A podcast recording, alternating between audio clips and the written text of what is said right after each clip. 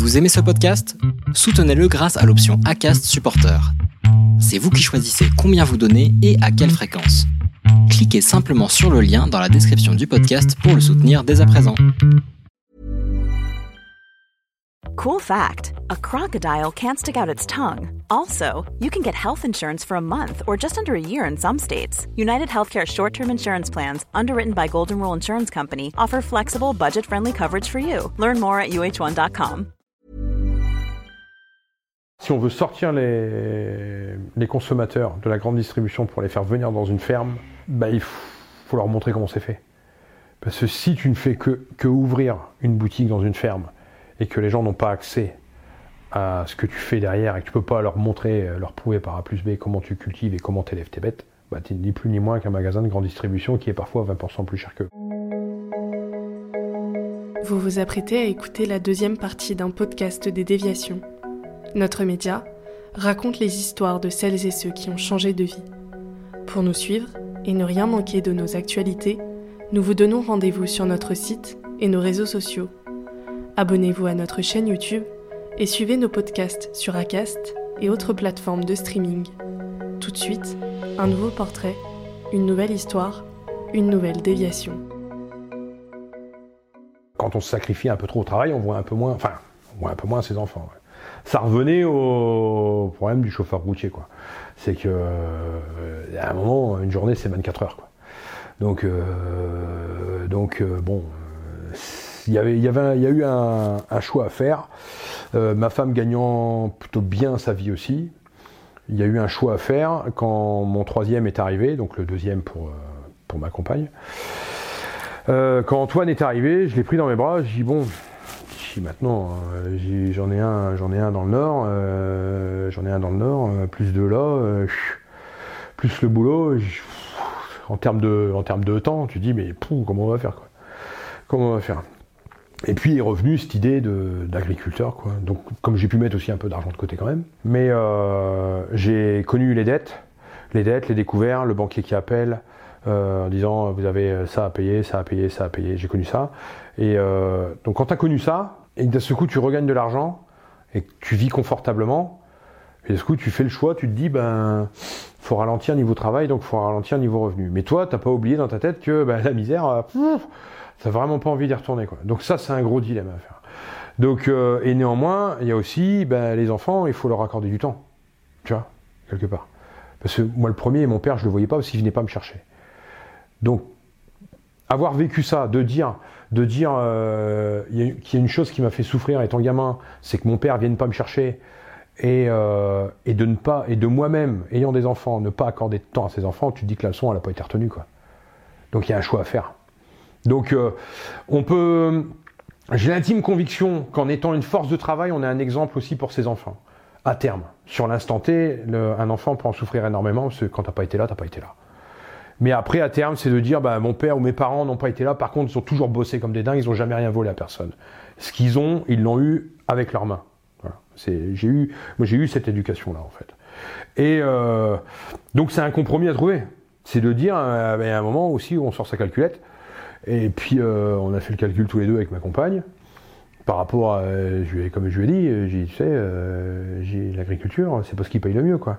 Bon après, j'ai la chance de m'installer en Ile-de-France avec un potentiel de vente directe et tout, qui fait que par rapport au salaire, au salaire moyen d'agriculteur, je vais quand même être au-dessus. Enfin, je l'espère, je vais tout faire pour, en tout cas. Mais néanmoins, bon, on finit pas riche à millions. Hein. C'est voilà, c'est vraiment un métier passion, quoi. Les gars qui se lancent en agriculture pour devenir riches à millions, euh, bon, il faut qu'ils me donnent leur combine, moi je prends, hein, mais euh, c'est très dur, c'est très dur. Travailler avec la nature, c'est soit on gagne, soit on perd. Donc euh, ça peut être très compliqué. Et donc, donc fallait, fallait trouver un compromis, parce que à la fois ma femme est à, est à son compte, et elle est profession libérale, donc elle gère, elle a un portefeuille de clients, qui, enfin elle est prestataire en fait quelque part. Donc euh, elle, quand elle est appelée en réunion, il faut qu'elle y aille. Et moi, si je suis au boulot et puis il y a les deux enfants à gérer et tout, euh, faut trouver une solution. Quoi. Donc euh, c'est là que je lui ai dit bon bah écoute, euh, je vais entamer une reconversion pour devenir agriculteur. Donc l'avantage, alors après agriculteur, hein, peut-être des gens qui vont me dire mais il est fou. il est fou, parce que agriculteur, bah, c'est vrai qu'on compte pas ses heures, on travaille euh, du lundi au dimanche, qui plus est pour, euh, pour moi, vu que c'est de l'élevage, euh, ça va être de l'élevage de volailles plein air. Donc évidemment, c'est du lundi au dimanche. Par contre, l'organisation de temps n'est pas du tout la même. Donc l'avantage de ça, et qui plus est dans un élevage de petits animaux comme ça, c'est pas un problème pour moi de garder mes enfants avec moi le mercredi, par exemple. Ou d'aller les emmener le matin à l'école, ou d'aller les chercher le soir à l'école, par exemple c'est pas c'est pas un problème. Ensuite, je peux les prendre avec moi sur la ferme et je peux leur faire vivre ce que moi j'ai vécu étant petit. Ce qui est intéressant pour mes enfants, pas du moins pour mes deux derniers, puisque pour celui qui est dans le nord, c'est un peu plus un peu plus complexe. Il viendra euh, pendant pendant les vacances scolaires. Mais euh, ce qui est intéressant en fait, je pense dans l'éducation euh, qu'on essaye d'apporter aux enfants, enfin que j'essaye d'apporter à mes enfants, euh, c'est de dire à la fois ils vont avoir une éducation urbaine et citadine par le biais de ma femme, parce qu'elle est, elle est du coin, elle est d'Île-de-France, et à la fois ils vont avoir une éducation rurale aussi par, euh, par moi, en fait. Donc c'est de trouver un compromis, euh, c'est ouais, de trouver un équilibre entre tout ça, quoi. Et une fois que, que tu as fait ce choix, euh, voilà, je vais me reconvertir, comment tu as fait alors? Qu'est-ce que tu as entrepris euh, comme démarche? Une fois que j'ai pris la, décision de faire ça, euh, j'ai donc appelé mon directeur d'exploitation dans la société dans laquelle je travaillais. Et je lui dis, bah, écoute Fred, je veux devenir agriculteur. Ah bon? Bah, Oui, je voudrais faire une reconversion. Je voudrais m'installer agriculteur dans, dans les années qui viennent. Quoi. Donc j'aurais besoin de faire une reconversion, de repartir à l'école, de reprendre les études et euh, pour faire ce qu'on appelle un BPREA, un brevet professionnel responsable d'exploitation agricole. Et euh, donc voilà, je voudrais m'installer. Bon, bah il dit, écoute, il n'y a pas de problème. Donc c'est la société pour laquelle je travaillais, en fait, dans l'historique de, cette société, le, fondateur euh, a toujours dit que dès qu'il y a un de, un de ses salariés qui va entreprendre quelque chose, il faut l'aider à ça. Euh, ça, fait partie de, la veine de, ce, de cette entreprise. Donc, c'est une parole qui a été respectée, parce que j'en suis la preuve. Euh, mon directeur d'exploit, m'a dit, bon, bah écoute, pas de problème. Il dit, je vois ça avec la RH, il dit, on va monter ton dossier et tout, euh, vois de ton côté pour trouver un, centre de formation et tout, et vois comment tu peux financer ça. Donc, je me suis référé à mon CPF. Euh, ensuite, je suis allé sur euh, Google, reconversion, tout ça. En plus, en, parallèle avec le, bureau RH de la société pour laquelle je travaillais, je crois que c'est même eux qui m'ont conseillé euh, Transition Pro. Parce que moi, à l'époque, je cherchais, c'était en 2019 que j'ai fait ces démarches-là. Et je cherchais Fongessif, sauf que Fongessif, ça n'existe plus. C'est devenu Transition Pro Île-de-France. Donc, j'ai pris contact avec Transition Pro avec le, comme j'avais l'accord de mon directeur d'exploitation, euh, j'ai pris contact avec Transition Pro. Ensuite, j'ai trouvé un centre de formation et tout. Et donc là, j'ai eu les premiers, euh, le, premier entretien téléphonique avec Transition Pro. Donc oui, euh, il a fallu faire une présentation de, mon projet en fait, pour prouver, que c'est quand même eux qui payent la formation, quoi, quelque part. Donc j'ai fait un dossier. Donc Transition Pro t'envoie un dossier, et donc il faut écrire et, euh, écrire, enfin expliquer d'où tu viens, qui tu es, machin, un peu, un peu comme on fait là, tu vois, quelque part. Et, euh, expliquer ce qu'on veut faire. Voilà. Et donc, euh, une fois tout ça renvoyé, on a une date, je crois, ouais, il me semble, on a une date butoir pour déposer, le, déposer le dossier. Et là, bon, ça passe en commission, il me semble. Et ensuite, on est accepté, soit on a été convaincant à l'écrit, soit on ne l'est pas. Voilà. Et donc, ça, je, quand, quand on veut entreprendre alors qu'on l'a jamais fait, parce que moi j'ai toujours été salarié hein, quelque part, j'ai jamais été entrepreneur de ma vie, donc euh, je, ne sais pas ce que c'est de se mettre à son compte, même si je côtoie, j'ai plein d'amis artisans et tout, hein, mais euh, qui m'ont un peu aiguillé ou des copains agriculteurs qui m'ont un peu aiguillé quoi, sur ce que ça représente de se mettre à son compte. Mais euh, j'avais jamais fait ça, et donc ça, pour le coup, c'est euh, c'est un très très bon exercice parce que faut déjà présenter ton projet tout à l'écrit, déjà tout présenter à l'écrit. Donc ton projet, il a intérêt déjà d'être clair dans ta tête. Déjà. Déjà savoir ce que tu veux faire. Le mieux, en fait, quand on a présenté son projet comme ça à l'écrit, il faut le faire lire à quelqu'un qui n'est pas de milieu agricole, pour voir si la personne a compris vraiment ce que tu voulais dire. Et ça, c'est l'idéal. Ça, c'est l'idéal. Pour être sûr, moi je pense que si on doit passer en commission, pour être convaincant, il faut faire ça on retranscrit son, projet, on le fait lire à une personne qui n'est pas du tout du milieu, qui n'y connaît absolument rien, mais par contre, il faut que cette personne-là, quand elle a fini de, te lire, il faut qu'elle ait compris là où tu vas aller, qu'elle ait comprise où tu vas aller. Voilà, ça c'est extrêmement important. Et donc c'est ce que j'ai fait. Donc je l'ai fait lire à ma femme, parce qu'elle n'est pas du tout issue du milieu agricole. Donc euh, elle a trouvé ça plutôt convaincant. Donc après il y a toujours des choses à, des choses à, modifier. Et, et, donc j'ai présenté ce dossier-là, hop, à la clôture, tac, déposé ce dossier chez Transition Pro à Paris, je ne sais plus dans quel arrondissement ils sont. Et donc mon dossier a été accepté. ben, ma réaction c'est très simple. Yes Là c'était Pardon les voisins. non, mais euh, ça, ça, par contre, c'est une première étape, quoi. Première étape, quoi. Première étape. Ça, c'est incroyable. Ça fait quelques mois que tu gamberges ton truc. Que tu, tu, ça fait, je l'ai mis euh, sur papier au moins 50 fois hein, avant de l'envoyer, euh, avant de l'envoyer à Transition Pro, quoi. Et là, quand le dossier est accepté, déjà, tu te dis, bah, je pense pas, je pense pas aller dans le mur parce que si le dossier a été accepté, il a été relu par tout un comité, je ne sais pas combien, combien de personnes, euh, je me souviens plus. Mais euh, si le dossier a été compris et accepté, bah déjà c'est que je pense pas être trop loin de la vérité, quoi. Je pense pas être trop loin de la vérité. Mais ça déjà c'est une première étape. Ensuite vient euh, l'acceptation du financement. Voilà. la société pour laquelle je travaillais qui a accepté aussi de me laisser partir en formation pendant 9 mois avec, euh, avec ma rémunération qui était, euh, qui était stabilisée. Alors pas à hauteur de, de ce que j'ai dit tout à l'heure, hein, évidemment. Là, c'était euh, salaire de base.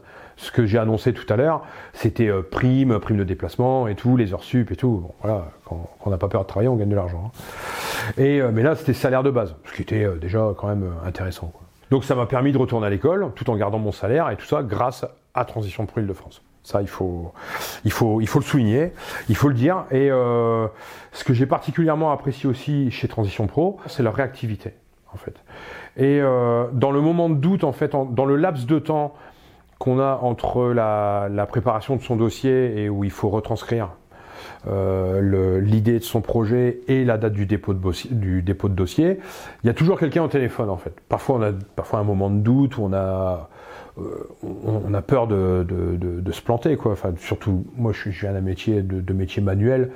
Euh, je suis pas, je, suis capable de, je suis capable d'expliquer mon projet agricole comme ça de vive voix, mais de, le, là le retranscrire à l'écrit, c'est euh, quand même quelque chose, quoi. Donc il y a des moments de doute et tout, et ça, ça faut quand même souligner, pareil chez Transition pour Île-de-France que ça c'est, il y a, y a, enfin il y a toujours quelqu'un au téléphone, quoi. Ça, je, je, ne me souviens plus du, nom de la conseillère malheureusement.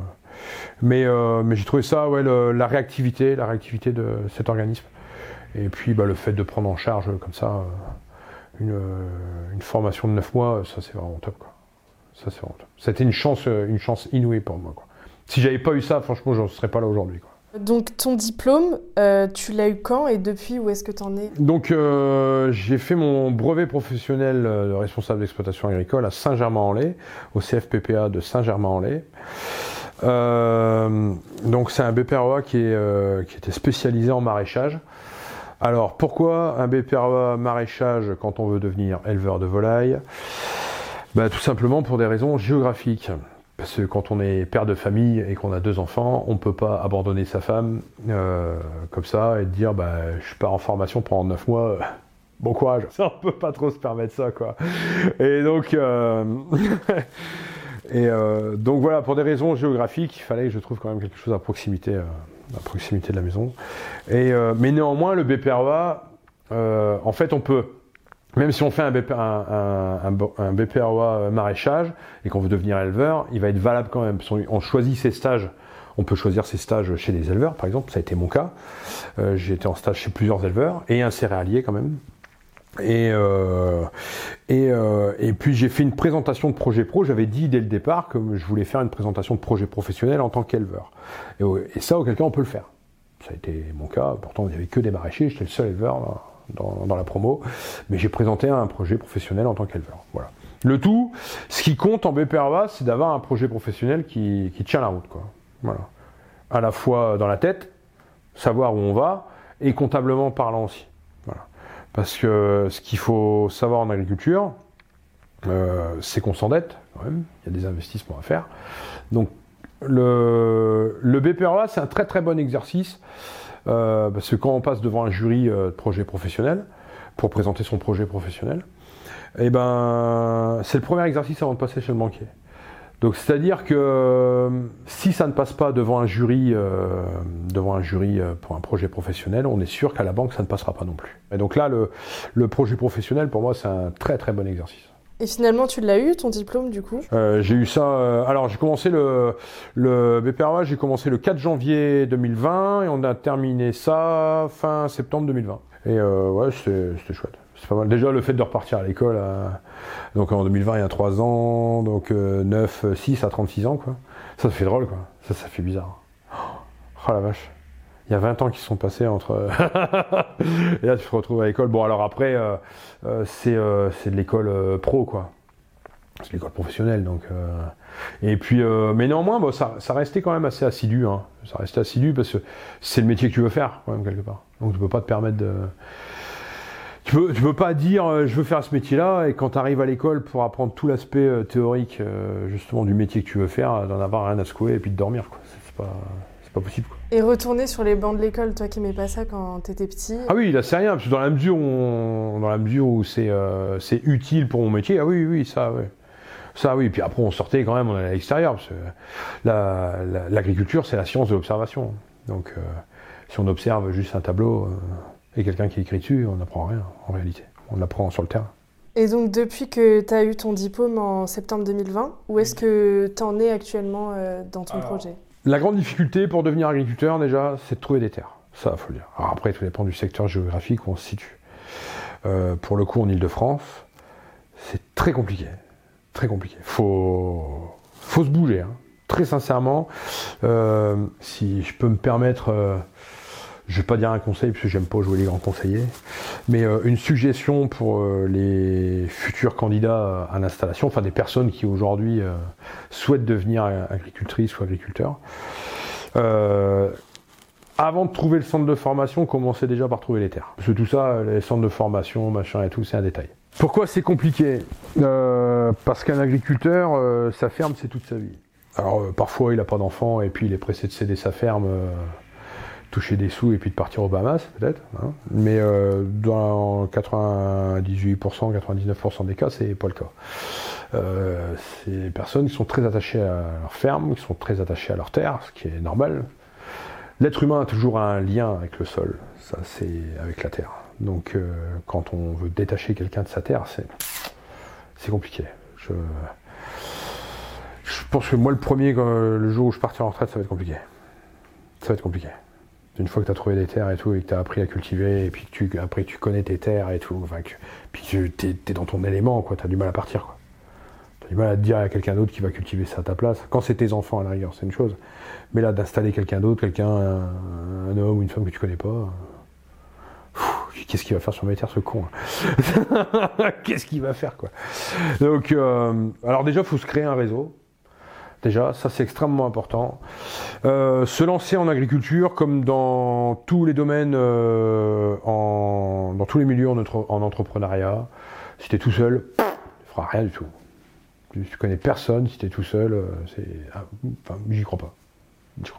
Il faut rentrer dans des réseaux, donc moi ça a été mon cas, j'ai commencé par, j'ai commencé par côtoyer des personnes, alors déjà j'ai appelé des agriculteurs. Le, premier, agriculteur que j'ai appelé, c'est un éleveur bovin. Il m'a reçu chez lui, ça a d'ailleurs été un maître de stage, un de mes maîtres de stage euh, pendant mes PREA.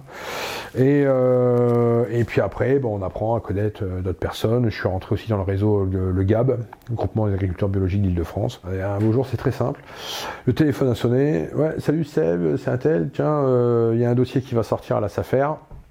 Euh, me demandez pas le, ce que c'est que la SAFER, c'est trop long. Enfin, c'est un organisme qui préempte, euh, qui préempte euh, sur l'achat des terres agricoles. Si vous voulez vendre, pour garder l'aspect agricole du site. Pour éviter la bétonisation, on va dire. Donc, un beau jour, le téléphone sonne et, euh, et, on me dit bah tiens, il y a un projet qui va sortir en Essonne. Appelle tout de suite la dame qui s'occupe de qui s'occupe de ce dossier-là et tout, et dit tu l'appelles de ma part et tout. euh. Et dit puis voilà, il y a, une acquisition qui doit se faire. Donc la SAFER euh, avait un bien à vendre par le biais de vendeurs. hein, enfin, la- la, SAFER avait été euh, contactée par les vendeurs, qui, est, qui était un GFA, un, groupe, un groupement foncier agricole. Donc c'est un domaine, euh, domaine, c'est un corps de ferme avec qui est sur quasiment 11 hectares.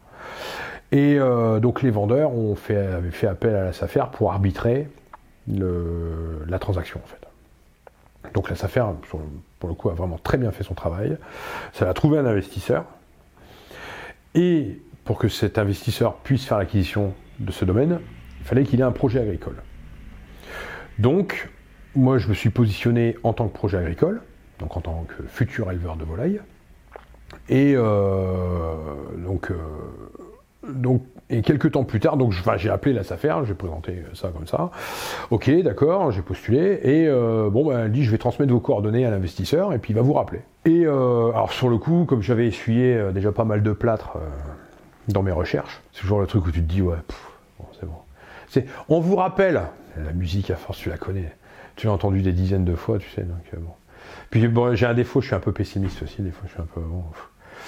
Et puis là, pour le coup, je sais pas, 8-10 jours après, euh, le téléphone sonne, c'était l'investisseur en question qui m'appelait, enfin l'acheteur de ce domaine qui m'appelait, et qui me dit euh, bah, Je vous appelle, vous avez un projet agricole, ça, vous pouvez le présenter quand? Aujourd'hui. Ok, à quelle heure? Bah, Vous me dites, à quelle heure vous voulez que je passe Je vous rappelle, il me rappelle une heure après, c'est quelqu'un qui a un emploi du temps qui est euh, très, très chargé hein, quand même. Et, euh, donc, euh, il me rappelle une heure après, il me dit 17h30, c'est bon, 17h30, on y va. Donc, ce qui, ce qui, était rigolo en fait, c'est que j'étais encore, j'avais encore mon emploi à ce moment-là, j'étais encore dans la société de formation spéciale. tout de suite, je vais voir mon chef et je lui dis, il faudrait que je parte une heure plus tôt, quoi. Parce que j'ai un rendez-vous ce soir et tout. Je, pense que j'ai trouvé un truc. Euh, je dis, il faut, que j'aille. Tu vois, vas-y, rentre, pas de problème. Donc ce qui est marrant, c'est que, à, admettons, à 15h30, tu es en tenue de travail, tu vois, comme les petits hommes bleus que tu vois, euh, euh, que tu vois dans, les chantiers. Et tu rentres chez toi, tu prends ta douche, et là tu sors le jean, belle chemise et tout. Tu dis, bon, voilà, on passe dans une autre catégorie. Quoi. Et me voilà, me voilà reçu, reçu par ce monsieur, quoi. Et qui lui-même est un entrepreneur. Euh, qui a même plusieurs sociétés dans le monde. Quoi. Donc je vous laisse imaginer le, delta qu'il y avait euh, entre, entre lui et moi. Quoi. Mais néanmoins, il, a, il, avait pas, enfin lui n'avait pas ce, même encore aujourd'hui, il n'a pas ce genre de, c'est pas quelqu'un de prétentieux. Quoi. Il m'a pas pris de haut, quoi déjà. Et, euh, donc là, donc je me suis retrouvé à présenter mon, mon projet maintenant, et puis, et ben allez, on y va quoi, on se lance. Alors que bah, une semaine avant, je me disais ouais, ça avance pas, ça avance pas, ça me gonfle, ça me gonfle, ça me gonfle. Faut hum, la, leçon que j'ai tirée là pour l'instant depuis trois, euh, oui depuis on va dire depuis trois ans quoi. La leçon que j'en ai que j'ai tirée, c'est que euh, quand on veut entreprendre quelque chose, des échecs, il y en a plein, mais une multitude d'échecs et tout. En fait, faut toujours se relever. Au bout d'un moment, ça finit par y aller quoi. Ça finit par y aller quoi. Alors c'est, il y, a des jours c'est raide. Hein. Il y a des jours c'est raide. Il y a eu plein de fois où heureusement que c'est ma femme qui m'a repris un peu, qui m'a dit allez vas-y continue, il faut y aller et tout. Euh, c'est bon, maintenant t'as eu ton diplôme et tout, tu vas pas t'arrêter en chemin comme ça quoi. Elle dit tu vas pas quand même, tu vas quand même pas retourner, tu vas pas remonter dans une grue quand même quoi. dit, sinon ça sert à rien que tu sois retourné à l'école quoi. Donc euh, et puis bah on continue, on continue et paf au bout d'un moment le travail paye et puis euh, et puis bah là, je suis en cours d'installation. On devrait euh, donc là, à ce jour, nous sommes le 20 septembre 2023 et donc euh, j'espère euh, pouvoir m'installer début 2024. L'acquisition finale de, ce site doit, du site doit se faire début octobre et puis ensuite je dois continuer mon parcours à l'installation avec la chambre d'agriculture et, et, les jeunes agriculteurs. Et, et donc début d'installation, je l'espère, début 2024. Et idéalement, euh, ta ferme, tu l'imagines comment dans, quelques années? Qu'est-ce que tu comptes y faire dessus? Alors, ça a déjà démarré par l'élevage de volailles. Je suis un éleveur dans l'âme. Au-delà de ça, euh, ma ferme, comment je la vois? Déjà, euh, il faut recréer du lien avec les gens. Quelque part, si on veut sortir les, les consommateurs de la grande distribution pour les faire venir dans une ferme, bah, il faut leur montrer comment c'est fait. Parce que si tu ne fais que, que ouvrir une boutique dans une ferme et que les gens n'ont pas accès à ce que tu fais derrière et que tu peux pas leur montrer, euh, leur prouver par A plus B comment tu cultives et comment tu élèves tes bêtes, bah, tu ni plus ni moins qu'un magasin de grande distribution qui est parfois 20% plus cher qu'eux. C'est, euh, ou alors au même prix. Quoi. Donc, euh, sauf que bah, tout ce que tu fais, c'est de vendre un poulet, une boîte d'œufs. Moi, pour moi, mon marketing, alors peut-être que je vais me tromper, hein, j'en sais rien, c'est l'avenir qui le dira, quoi. Mais mon marketing, en fait, c'est de, c'est que les gens puissent voir comment c'est fait, en fait. Alors, il faut qu'il y ait une belle étiquette, il faut que ce soit attrayant à l'œil quand même.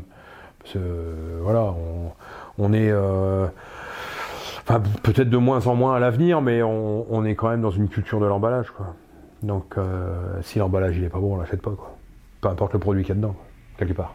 Faut qu'il y ait un, aspect euh, transparent, pédagogique, aussi, euh, bah aussi pour montrer aux, enfants comment c'est fait, pour qu'ils sachent aussi que les poulets qui sont élevés là, on va les tuer pour les manger, et qu'ils apprennent aussi qu'on ne tue un animal que pour le manger. On ne tue pas un animal gratuitement. Pour moi, c'est hors de question. Ça se fait pas. Enfin, je j'aime pas ça. Et euh, donc on doit tuer un animal pour le manger. Et et donc le, système de vente, il va être basé là-dessus, il va être basé sur, euh, sur de la commande. Le nombre d'animaux abattus toutes les semaines va correspondre à la commande que j'ai en face. Parce que je veux pas qu'il y ait des carcasses qui rentrent au congélo, par exemple. Ah, il m'en restera toujours un petit peu. Mais euh, je veux pas rentrer dans ce système. Aujourd'hui, le, système de grande consommation, c'est quoi? C'est euh, on élève des lots d'animaux. Et ça, quand je dis ça, moi, j'en veux pas aux agriculteurs. C'est c'est le le mode de consommation aujourd'hui qui a demandé aux agriculteurs de produire comme ça. Faut pas l'oublier, c'est pas les agriculteurs qui ont demandé ça. C'est de dire, on fait un lot, un lot par exemple de 15 000, 20 000 ou 50 000 poulets, on envoie à l'abattoir, on va tuer des animaux, on ne sait même pas si on va les vendre. Donc on met une DLC, ce qui est normal, hein, une date, limite de, consommation, et ce qui n'est pas vendu, on le met à la poubelle. Mais on est fou, on est complètement fou. Moi, ayant grandi dans un milieu rural, où euh, justement, bah, quand on tuait des poulets, c'était pour les manger, quoi. Parce qu'on n'avait pas tout. Ma mère, elle était au SMIC, ma grand-mère, ma grand-mère était au SMIC aussi. Mon père payait pas de, pension alimentaire, il y avait la maison, il y avait tout. Euh, nous, quand on tuait des bêtes, euh, c'était pour manger, quoi. Hein. C'était pas pour rigoler, quoi. Mais, tu, mais, tu, mais, mais je trouve ça fou. Mais je trouve ça fou de demander à la terre de produire quelque chose qu'on va acheter. Ça, ça c'est un système que j'ai pas envie de mettre en place chez moi. Quoi. Aussi, comment je vois la ferme là d'ici quelques années. Euh, il y, a, plusieurs choses que j'aimerais mettre en place. Euh, il y a un sujet en particulier qui me tient à cœur, qui lui serait pas tellement, euh, comment dire, euh, à but lucratif. Comme la, parcelle où je vais être installé, il y a environ entre 7 et 8 hectares et je suis en train de postuler sur 5 hectares supplémentaires à côté, une 5 hectares de friche à côté. Et il y a un de mes stages que j'avais fait quand j'étais en BPROA, dans, dans le sud-ouest, dans le Gers, je salue d'ailleurs je les embrasse, euh, c'est la médiation animale. Donc euh, cette ferme, lui était, euh, lui est éleveur de volailles, et elle, Anne Cat, donc elle est, comment dire, je sais pas si elle est d'UXP ou, je sais pas si on peut dire ça. Enfin, bref, elle, elle reçoit régulièrement des groupes de, personnes en situation de handicap, donc ça peut être handicap moteur ou handicap mental, et, donc elle fait la médiation animale. Et donc ce qui est impressionnant en fait, là, là humainement, t'apprends des choses. Là, franchement, là, faut, enfin, pour qui a un minimum le sens de l'observation, t'apprends des choses. Euh, un, groupe, euh, un groupe qui arrive, donc avec les éduques et tout, et je me souviens, euh, je me souviens qu'il y en avait un qui était un peu turbulent. Un, gars qui était un peu, un peu turbulent, tu vois. Alors pas, méchant, tu vois, mais son, handicap mental faisait qu'il était un peu, un peu vif, quoi. Et là, il y a un moment, il s'est retrouvé avec l'âne. Alors on peut en rire, machin, enfin chacun en fera ce qu'il voudra. Hein. Mais on peut en rire, on fait ce qu'on veut, mais néanmoins, quand on analyse bien le truc, je pense qu'il a passé la meilleure demi-heure de sa vie. Il était, il était avec la bête. L'âne, il était devant, ils étaient tous les deux face à face. Tu vois. Et tu, tu dis, mais il y a, y a, une communion qui se fait entre les deux. Y a un truc qui se fait. Tu, sais, es incapable de savoir ce qui se raconte. Tu sais pas ce qu'ils se disent. Tu vois. Mais euh, ce que je sais, c'est que ce bonhomme-là, bah, pendant une demi-heure, il était serein. Moi, le but, ça serait de, donc, de, de dédier une parcelle, donc on va dire, je sais pas, un hectare ou un hectare et demi, d'avoir, admettons, un cheval, un âne ou un poney, un âne, euh, quelques chèvres, euh, quelques moutons et euh, quelques poulets, tout ça, et enfin quelques volailles et puis un cochon ou deux et tout, pour que, bah, pour qu'il y ait des groupes comme ça qui puissent venir à la ferme et qui puissent au moins passer du bon temps, quoi, qui sortent, qui sortent un peu de milieu médical ou et bah, qui passent un, temps en pleine nature, quoi. Parce que moi, le résultat de ce que j'ai vu de ce que ça faisait là, j'ai mis un truc à faire. Donc ensuite un autre sujet, un autre sujet qui qui me plairait bien à mettre en place sur la ferme, ça serait euh, la cueillette de légumes. Alors c'est ce qui se fait déjà hein, en Ile-de-France. Et donc en fait, ça serait que les gens puissent venir cueillir leurs légumes eux-mêmes. Et ça, euh, ça, je me suis rendu compte de ça, euh, étant sur Paris depuis 7 ans, bientôt 7 ans maintenant, ouais, un peu plus même. c'est que les citadins, en fait, enfin, les citadins, c'est pas péjoratif hein, ce que je dis, mais comme ils ont plus contact avec la terre, en fait, en fait, quand tu, les, envoies dans un potager et que tu leur dis, bah vas-y, tu peux aller ramasser des poireaux, des carottes, bah ils sont bien, quoi. L'humain, l'humain, il est bien qu'avec les deux pieds sur terre. Ça, je suis intimement convaincu de ça. On peut pas vivre avec des certitudes, mais je suis convaincu de ça. Et, euh, et donc ça, c'est une idée que je me suis dit, je me suis dit, bah pourquoi pas le mettre en place aussi à la maison. Quand les gens viennent chercher leur poulet, leur poulet, une boîte d'œufs, et ben en passant, euh, ils prennent une bêche, une brouette, et puis hop, ils vont ramasser des carottes et tout. Ils y vont avec les gamins, avec les enfants et tout. Et puis, euh, et puis pareil dans l'éducation, dans l'éducation que ça apporte et à, à, tes enfants, c'est une carotte, ça pousse pas sur un étalage en supermarché. Voilà. Pomme de terre, c'est pareil. tous les légumes, tout, tout, ce que produit la nature ne pousse pas dans un étal de supermarché. Voilà. C'est ça qu'il faut comprendre. C'est ça qui est extrêmement important. Et d'où l'aspect, l'aspect, euh, encore une fois, comme je disais tout à l'heure, l'aspect pédagogique de, la ferme. Ma, ferme pédagogique, c'est ça. C'est pas de recevoir une armée de visiteurs euh, qui vont venir voir les, animaux, les animaux et puis dès qu'il y a une chef qui boite, ils vont euh, commentaire sur Google, eh, ça, ça va pas, ça va pas. Ça, ça me gonfle.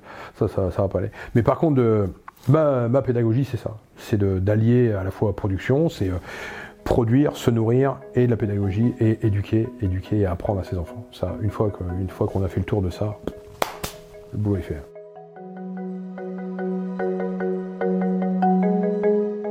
Vous venez d'écouter la deuxième partie d'un podcast réalisé par Chloé Robert. N'hésitez pas à commenter, nous écrire et partager si ce podcast vous a plu. Notre média, vous pouvez le retrouver sur lesdéviations.fr, Facebook, Instagram, LinkedIn, TikTok et YouTube. Nous n'avons qu'une vocation, raconter les histoires des personnes ayant changé de vie. Alors à très vite pour un nouvel épisode.